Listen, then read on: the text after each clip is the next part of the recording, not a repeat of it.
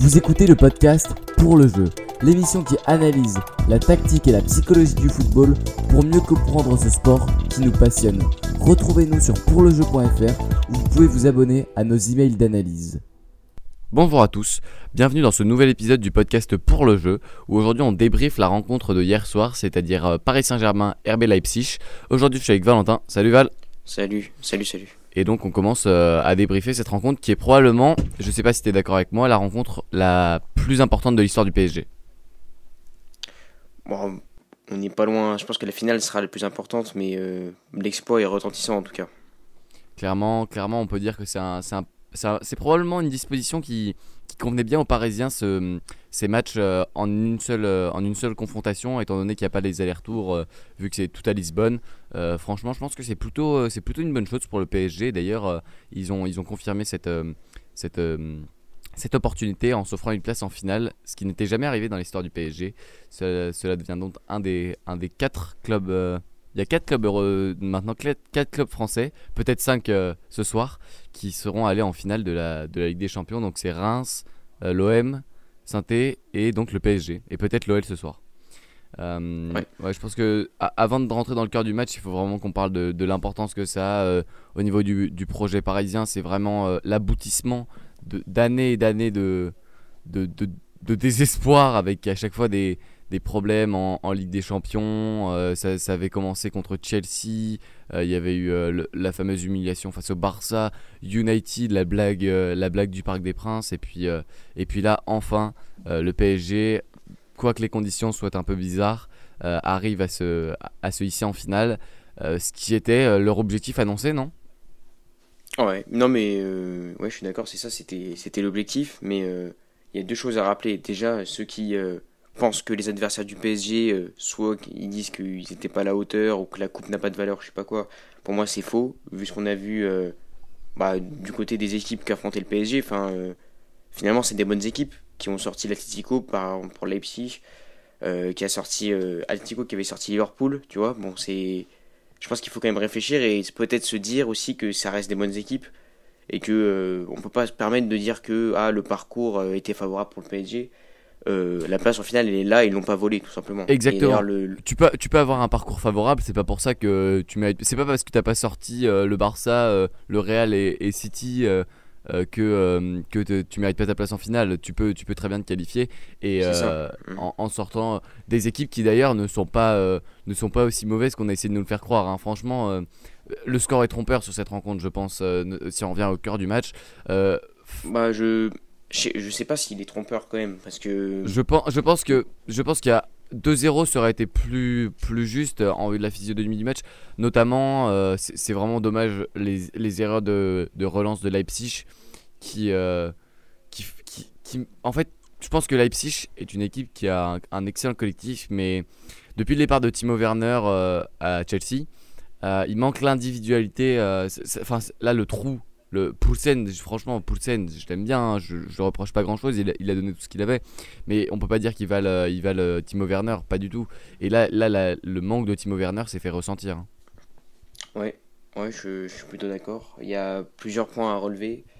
Euh, d'abord, bah, c'est qu'on a vu un Leipzig euh, pas habituel, parce qu'ils ont pas pressé haut, ni intensément d'ailleurs. Ouais. Euh, ça veut dire que Là, pour moi, ils ont pressé haut et intensément, comme ils ont l'habitude de le faire dans les autres matchs de la saison, euh, de la reprise de la seconde période au but de Bernat. C'est-à-dire que, je sais pas si tu as vu, mais à la reprise de la seconde période, ils ont commencé à assiéger le PSG et le mhm. PSG étouffe, était étouffé. Et d'ailleurs, le PSG était mal. Hein. Ils étaient... Ouais, le PSG, PSG était étouffé. Donc, ça veut dire que ça fonctionnait et que c'est comme ça qu'il fallait faire. Sauf qu'il y a eu le but de Bernat euh, contre le cours du jeu et là, c'était la clim. Quoi.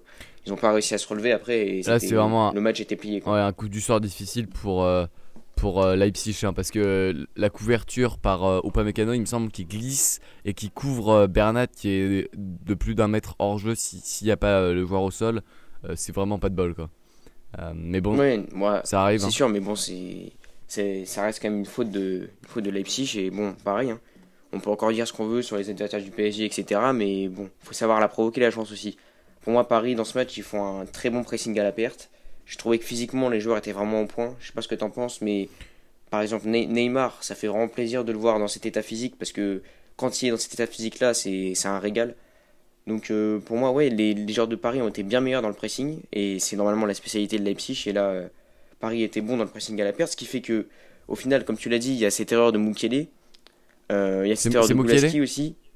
Ouais, c'est je Ah, crois ok. que c'est Mukele qui tombe euh, et cette erreur de Gulaski, bah, tu l'as vu sur le deuxième but où il rate sa relance. Ouais. Euh, bah, la chance, faut la provoquer aussi. Certes, c'est des coups du sort, comme tu as dit, mais c'est aussi parce qu'il y avait, euh, allez quoi, 6 joueurs dans la moitié de terrain de Leipzig euh, du Paris Saint-Germain Mhm. qui mettaient la pression et qui étaient hauts. Donc voilà, faut la provoquer, l'erreur l'erreur de relance aussi. C'est Donc, vrai, je pense après- que- Ouais. Je pense que c'est pas volé pour Paris du tout. Alors, il y a eu euh, 3 buts, comme, comme tu l'as dit, je pense que si Paris avait gagné 2-0, ça aurait pas été choquant.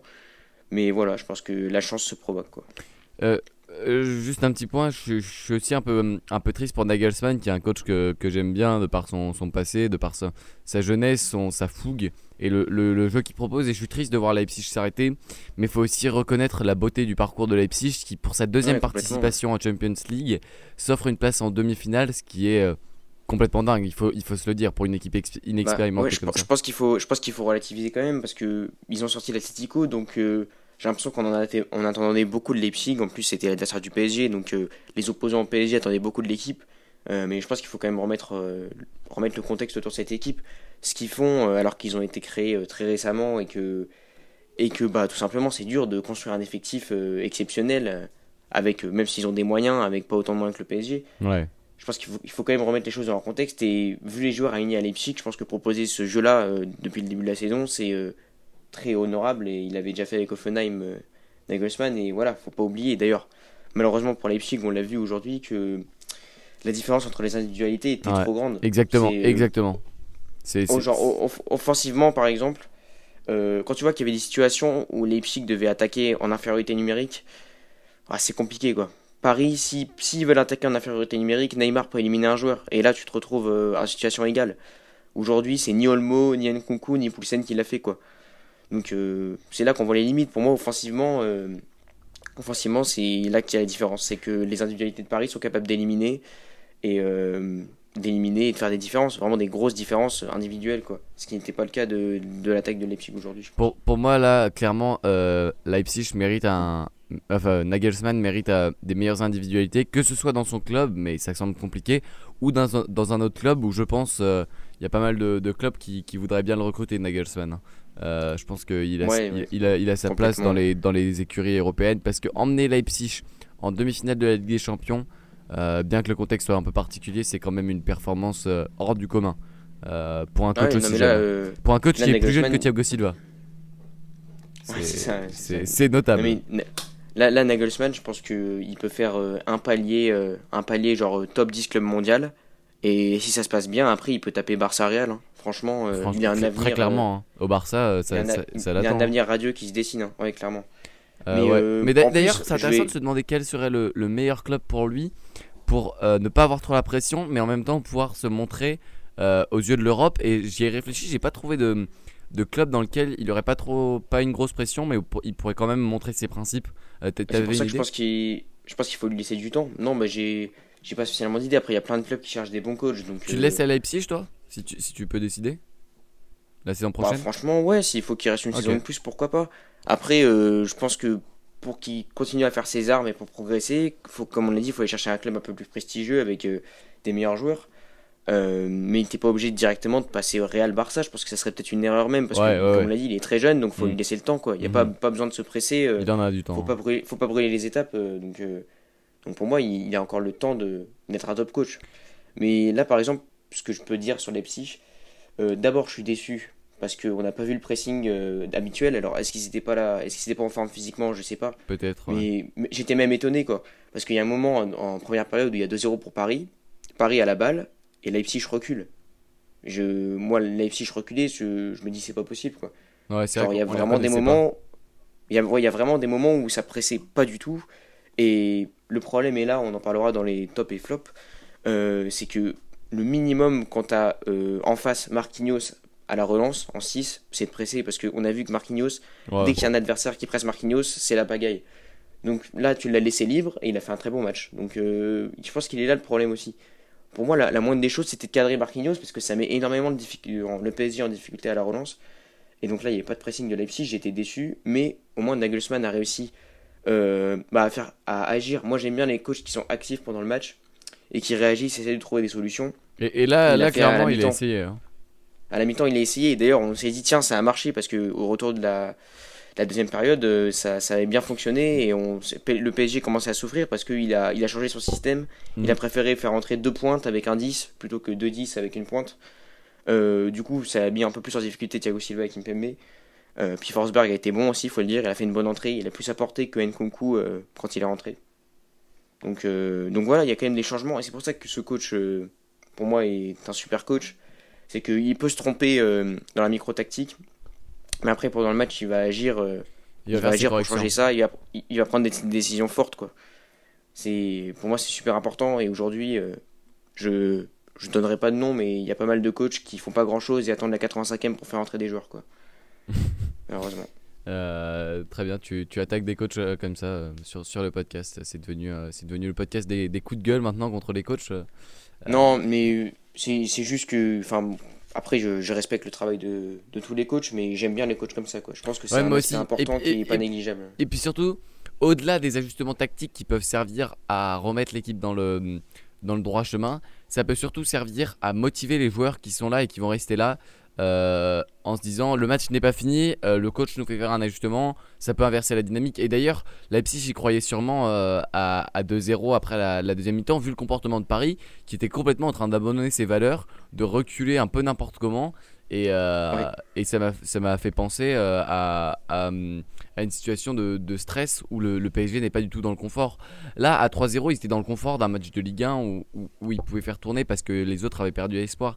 Ouais, mais à non, 2-0, 3-0, quand ils étaient sous, pressing, ils n'étaient pas dans leur, euh, dans, leur zone, dans leur zone de confort et ça se voyait parce qu'ils savent pas bien gérer ce genre de situation. Et d'ailleurs, euh, je pense que, je pense que la, la performance mitigée de Mbappé euh, en est un, un élément clé de, de cet abandon de valeur parce que Mbappé, je l'ai trouvé, j'ai trouvé toute l'équipe du PSG en forme physiquement, sauf Kylian. Ouais. Euh, sauf Kylian Mais Mbappé. Kylian, c'est c'est normal. C'est c'est le retour après euh, la blessure, c'est pas simple. hein. Ouais, ouais bah j'espère que c'est ça, hein, mais franchement, je l'ai pas trouvé étincelant et j'espère pour le PSG qui sera meilleur en finale contre le ba- contre, Ouais, contre ça. le non, mais Bayern, physiquement, il est lapsus pas au top. révélateur. Contre Il est le pas au gagnant de- du match Bayern-Lyon, qui ça semble être le Bayern, mais qui sait, ce sera peut-être ce sera peut-être Lyon et pour une finale 100% euh, 100% française qui serait euh, totalement historique. Euh, qui sait? Ouais. Qui sait qui Mais sait? euh, comme tu. Je reviens sur. euh, D'ailleurs, ça faisait depuis Leipzig, 2004. euh, Ouais, juste avant, ça faisait depuis 2004, 26 mai 2004. C'était la Monaco, euh, Monaco Porto. Porto. Ouais, c'est ça. hein. Ça faisait depuis, depuis 16 ans. euh, ça faisait depuis 16 ans que ça n'avait pas été euh, un club français en finale, ce qui est, euh, ce qui est dingue. Et on est content quand même. ouais. Et ça va faire euh, booster l'indice UEFA. hein. C'est, c'est, c'est bon ça. Bah, c'est comme ça qu'il faut le voir. Après, si t'es supporter de Marseille, je comprends complètement que tu supportes pas le Paris Saint-Germain. Ni l'OL. euh, Si t'es pas. Si, si- oui, ni, ni Noël après, parce qu'il y a une rivalité qui se crée forcément. Faut, PSG faut voir les points positifs, ouais. Je suis d'accord avec toi. Mais si tu supportes un autre club, je pense qu'il y a un moment. euh, passe du temps à supporter ton club plutôt qu'à euh, à cracher sur un club qui n'est même pas ton club rival. Enfin, il faut avoir des priorités. euh. Mais bon, ça c'est autre chose. Mais comme j'ai dit, pour revenir sur euh, Leipzig et euh, de la période temps fort, c'est-à-dire euh, du retour de la deuxième période au but de Bernat, comme tu l'as dit, ils sont remis à faire le pressing qu'ils savent si bien faire. Ils ont étouffé le PSG. Mais est-ce que tu as vraiment vu concrètement le PSG en danger, devant, euh, danger dans le but Est-ce que Sergio Rico a vraiment été inquiété C'est là il où est là le problème dans les, Moi, il est là le problème dans les individualités, tu vois. Avant la mi-temps, il y a une frappe, euh, tu sais, sur un centre en retrait là qui passe jusqu'à côté Ouais, du de. Poulsen, grosse occasion, ouais. Mais, occasion. mais là, Mm. franchement, c'est dommage parce que, en fait, Leipzig, c'est ça que j'aime bien dans l'équipe, c'est qu'ils cherchent toujours la, la passe en- entre les lignes. Euh, Bah, c'est c'est le style de Nagelsmann, dans la surface, d'aller faire la dernière passe. Mais à chaque fois qu'il fallait frapper, on avait un, un problème parce que, euh, parce que euh, mine de rien, ils ont quand même beaucoup tiré, mais très peu cadré. Très très peu cadré. Bah, Euh, a- Très peu, puis euh, bah oui, mais ouais, ça, c'était très peu dangereux parce que c'est sûr que c'est bien de retrouver euh, le Leipzig qui étouffe le PSG, mais pour moi c'était le strict minimum, mais c'est ce qu'il aurait dû avoir pendant le match parce que c'est ce que Leipzig sait faire de mieux. Au niveau Et des. après, dans la, Ouais, fini- dans la finition, euh, c'est dur quoi, parce que aujourd'hui on a beau dire qu'il y qu'il y a eu un temps fort, mais est-ce que c'est vraiment un temps fort dans la mesure où Rico, euh, en fait, je sais même pas si j'ai vu Rico plonger quoi. Les seules frappes qu'il avait sur lui, c'était c'était sur lui, enfin, tu vois. La stat elle est terrible. Hein. Euh, Leipzig tire 15 fois, le PSG 14 fois. Leipzig tire 3 tirs sur 15, euh, cadre, 3 tirs sur 15 Ouais. et le PSG en tire euh, en cadre 9 sur 14. euh, ce qui fait une Et précision au ouais. tir de 64% contre 20%.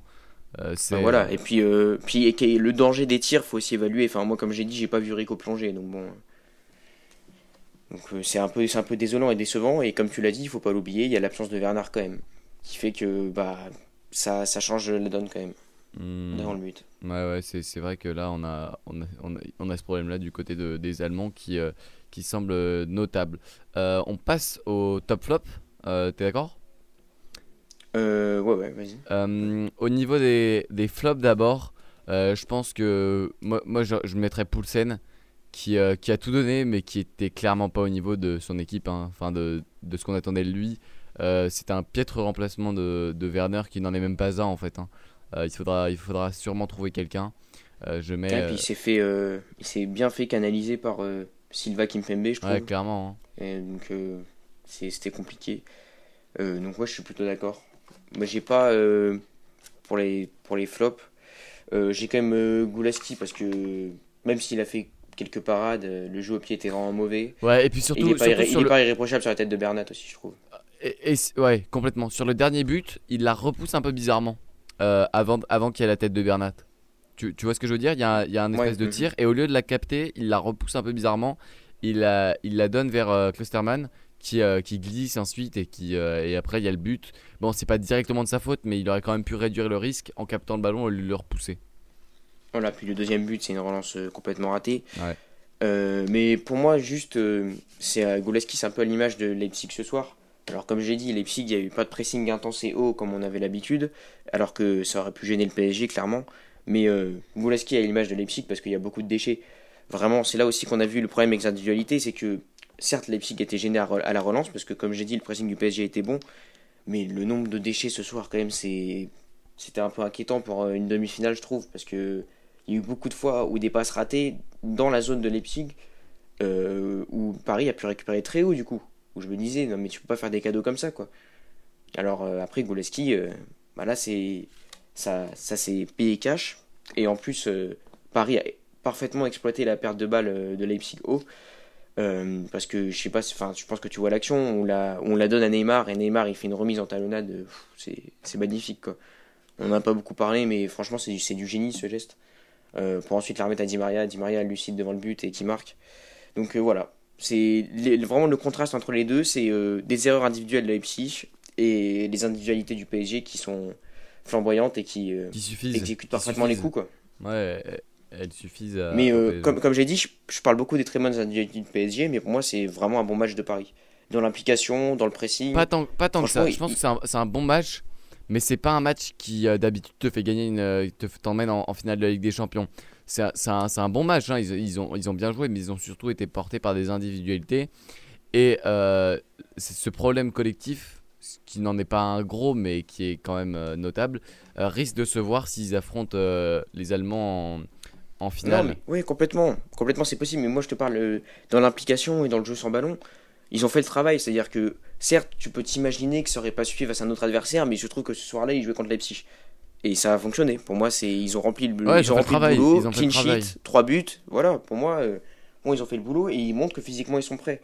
Alors que euh, oh, la Ligue 1 n'a pas repris. euh, les équipes françaises vont être à la rue physiquement. Bah, ça, j'y croyais. mentir, hein. hein. Franchement, ça, ça me paraissait une, théorie extrêmement euh, Je pense qu'il il faut reconnaître ses erreurs quand même. Moi, j'étais inquiet par rapport à ça.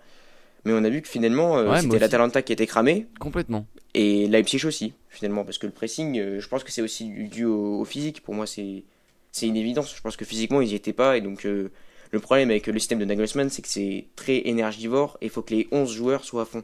Donc, si on a 2-3 qui suivent pas, euh, après, plus personne ne suit. Quoi. Exactement.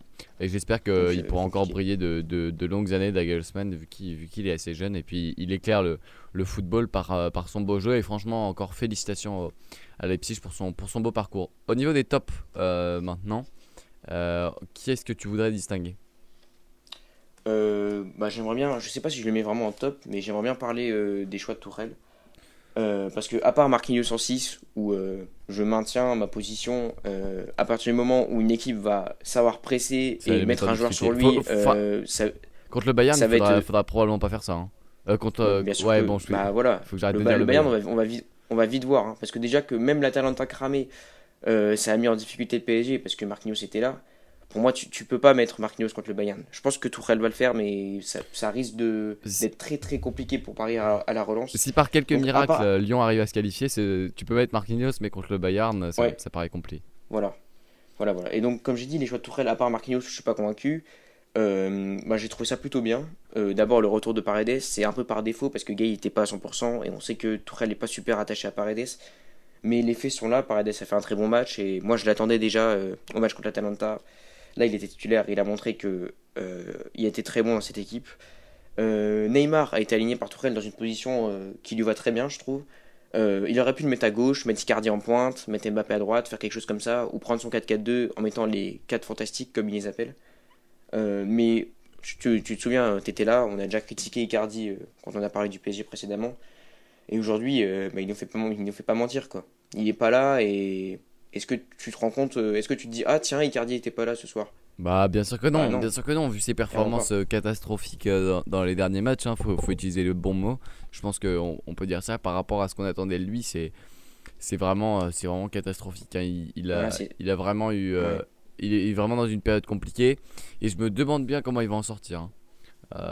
Ouais. ça- Bah, on peut se poser des on, on- on pourra se poser des questions sur le choix de PSG du PSG de de lever l'option parce que au moment où ils l'ont levé l'option il était très bon mais euh, maintenant euh, le, le truc qui représente euh, le mieux sa situation c'est que là au, à la fin du match c'est Choupeau qui rentre à sa place quoi pour dire à quel point à mon avis Ouais, ah ouais, j'y avais pas a- pensé là, ça, ça fait mal. hein.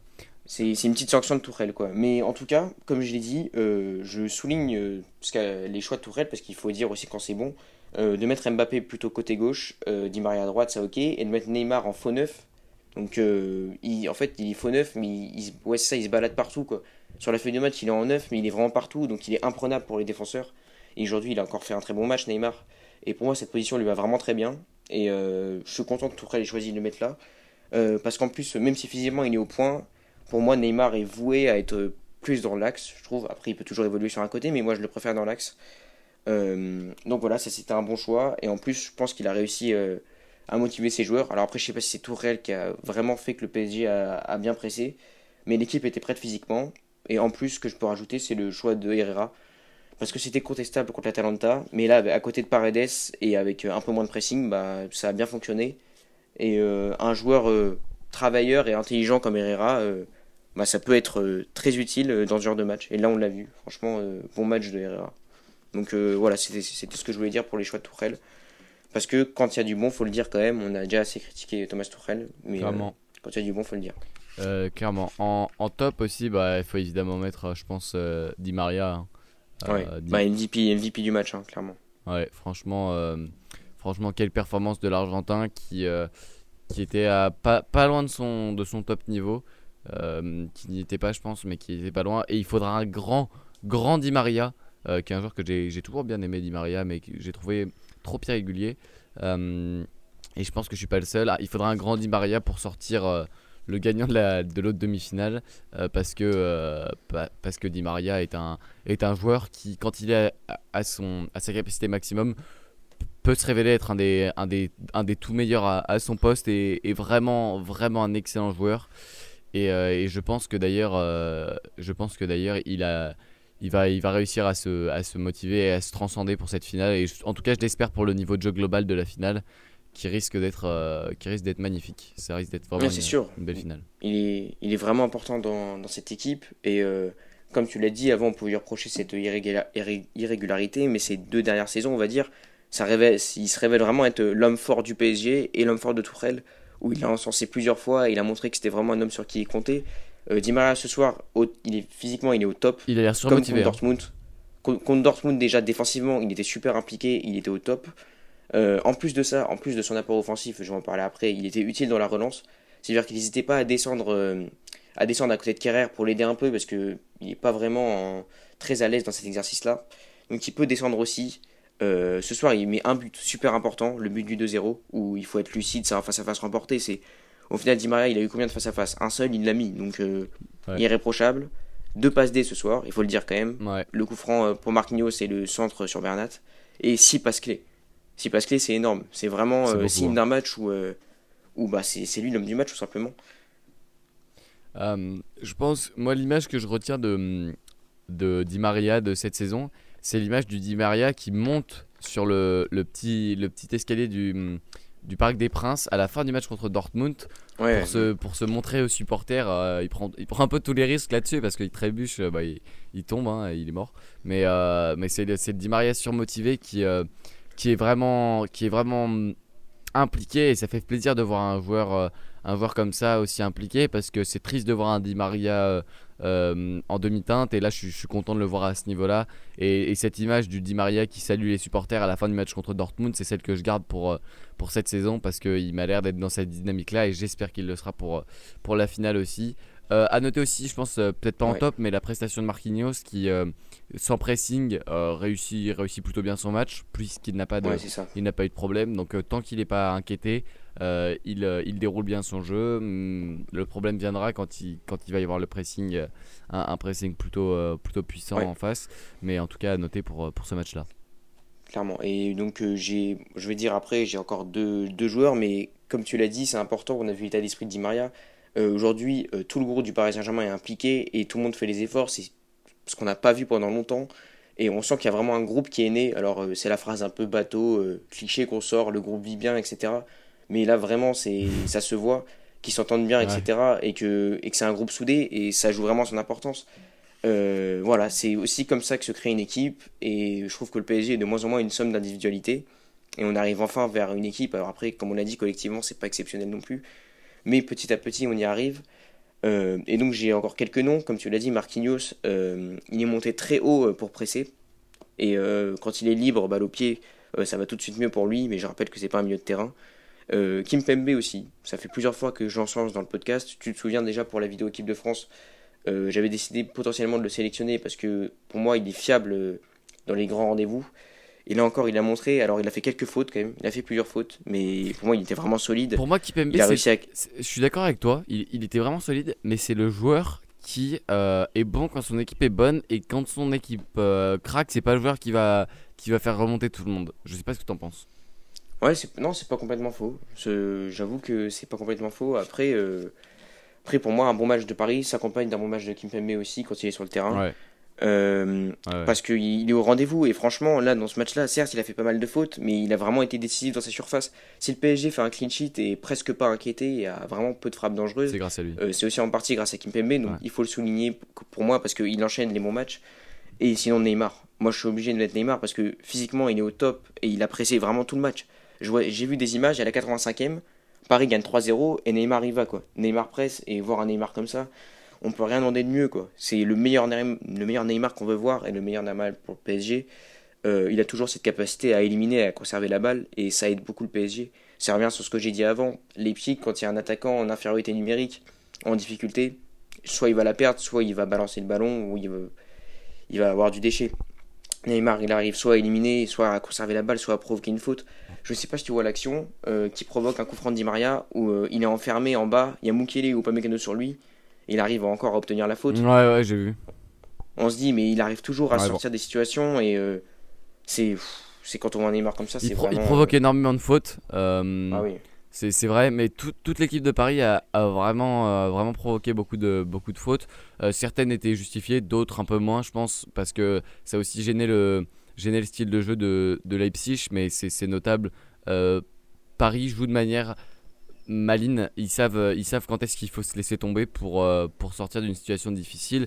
Et Neymar en est l'exemple le, plus, le plus marquant. hein. Il, comprend très bien comment fonctionne, comment fonctionne le jeu et il comprend euh, quand est-ce qu'il faut, euh, il faut essayer d'aller provoquer Ouais, la faute, quand est-ce qu'il faut ouais, revenir en arrière. hein. Euh, il Bah, est aussi fort par son, par son talent que par euh, sa compréhension du, du jeu et, de, du cerveau des arbitres. Ça complètement, c'est pas à remettre en doute, mais aussi ce qu'il faut souligner, comme j'ai dit, c'est le positionnement de Tourelle, enfin qu'a choisi Tourelle pour Neymar, où il, Neymar se place vraiment super bien et il est vraiment indéfendable. Je pense que tu vois le match aussi contre l'Atalanta. Hmm. Vraiment, quand je vois Neymar en 1 contre 1 à éliminer, j'ai vraiment l'impression qu'il joue pas contre, il joue pas contre des grands joueurs quoi. C'est vraiment, il- c'est une telle facilité, enfin c'est, c'est impressionnant quoi. Tout le monde, personne n'arrive à défendre sur lui quoi. Personne s'en sort. on verra ça, dire, on, ver- euh, on verra ça en, en finale, on verra si, euh, si euh, l'équipe qui gagne la demi sera capable d'imposer, de museler Neymar, mais en tout cas, Neymar Ouais. c'est vraiment cas, aussi un, un- Neymar, un joueur, on se euh, euh, il, mérite quand même une meilleure carrière que, que celle qu'il a actuellement. de, franchement, c'est dommage parce que Neymar a, a, était pas toujours aussi impliqué que ça. Quoi. Et, et, quand on le voit aussi bon que ça, on se dit qu'il aurait pu il aurait pu peut-être aider Paris euh, dans des situations, dans d'autres situations. Bon, ouais, c'est sûr. Le, le, passé, c'est fait, mais. De toute façon, quand, quand, quand, il est prêt physiquement, euh, il est bon. Tu peux pas, tu peux pas remettre en doute, euh, tu peux pas remettre en doute l'absence de Neymar. Enfin, le fait que le PSG pourrait se sortir avec. Moi, je voyais des gens qui disaient que le PSG vivrait mieux sans Neymar, mais il faut réfléchir un peu quand même. Bon, personne, enfin, personne, personne qui réfléchit 5 secondes se dit ça. Enfin, euh, bah si, parce qu'à un moment où il était tout le temps blessé, on disait qu'il était au carnaval, on disait qu'il n'avait pas de, pas d'hygiène de vie, etc. on disait qu'il avait une bonne valeur marchande, etc. Il y a vraiment des moments où on disait peut-être qu'il fallait séparer Neymar. Quand tu le vois au top, euh, je pense que tu te poses même pas la question. Aujourd'hui, il est super utile, il est vraiment bon. Euh, il est au niveau auquel on l'attend quoi. Et, et, comme je l'ai dit, la, la, magnifique passe D pour le 2-0, c'est à mettre à son compte. Ouais.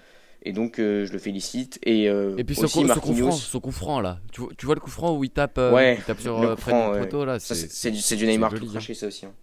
Ouais.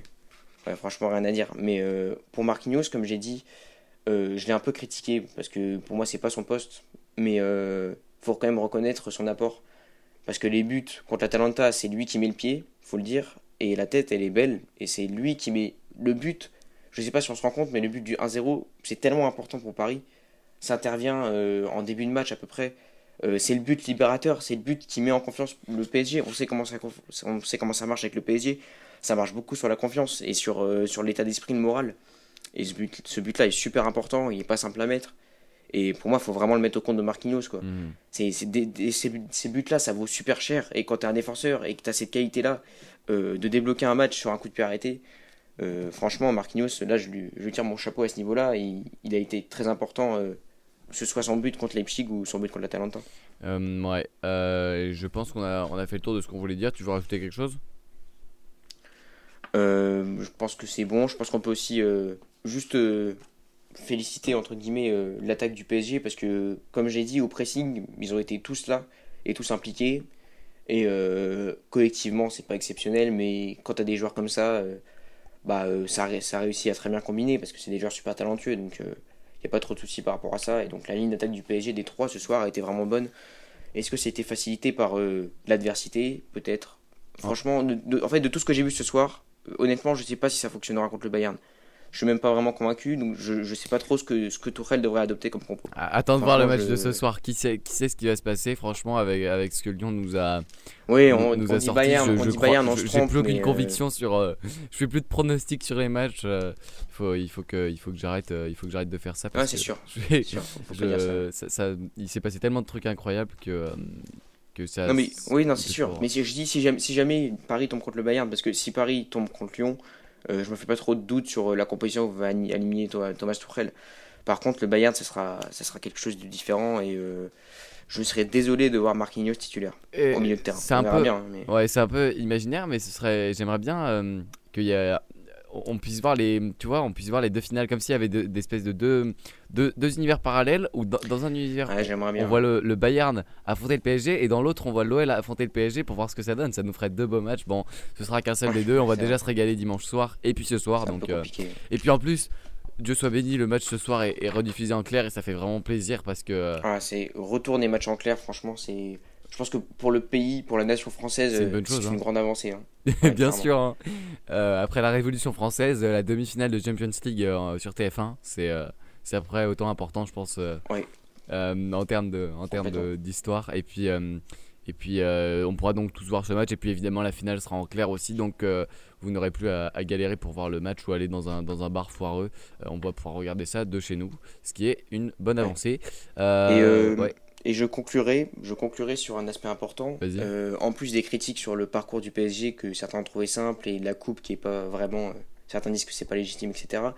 Euh, faut pas oublier que le PSG, euh, ils ont beau avoir beaucoup d'argent, bâtir une grande équipe et réussir à gagner des champions, ça se fait pas en un claquement de doigts. On l'a vu avec avec Abramovic.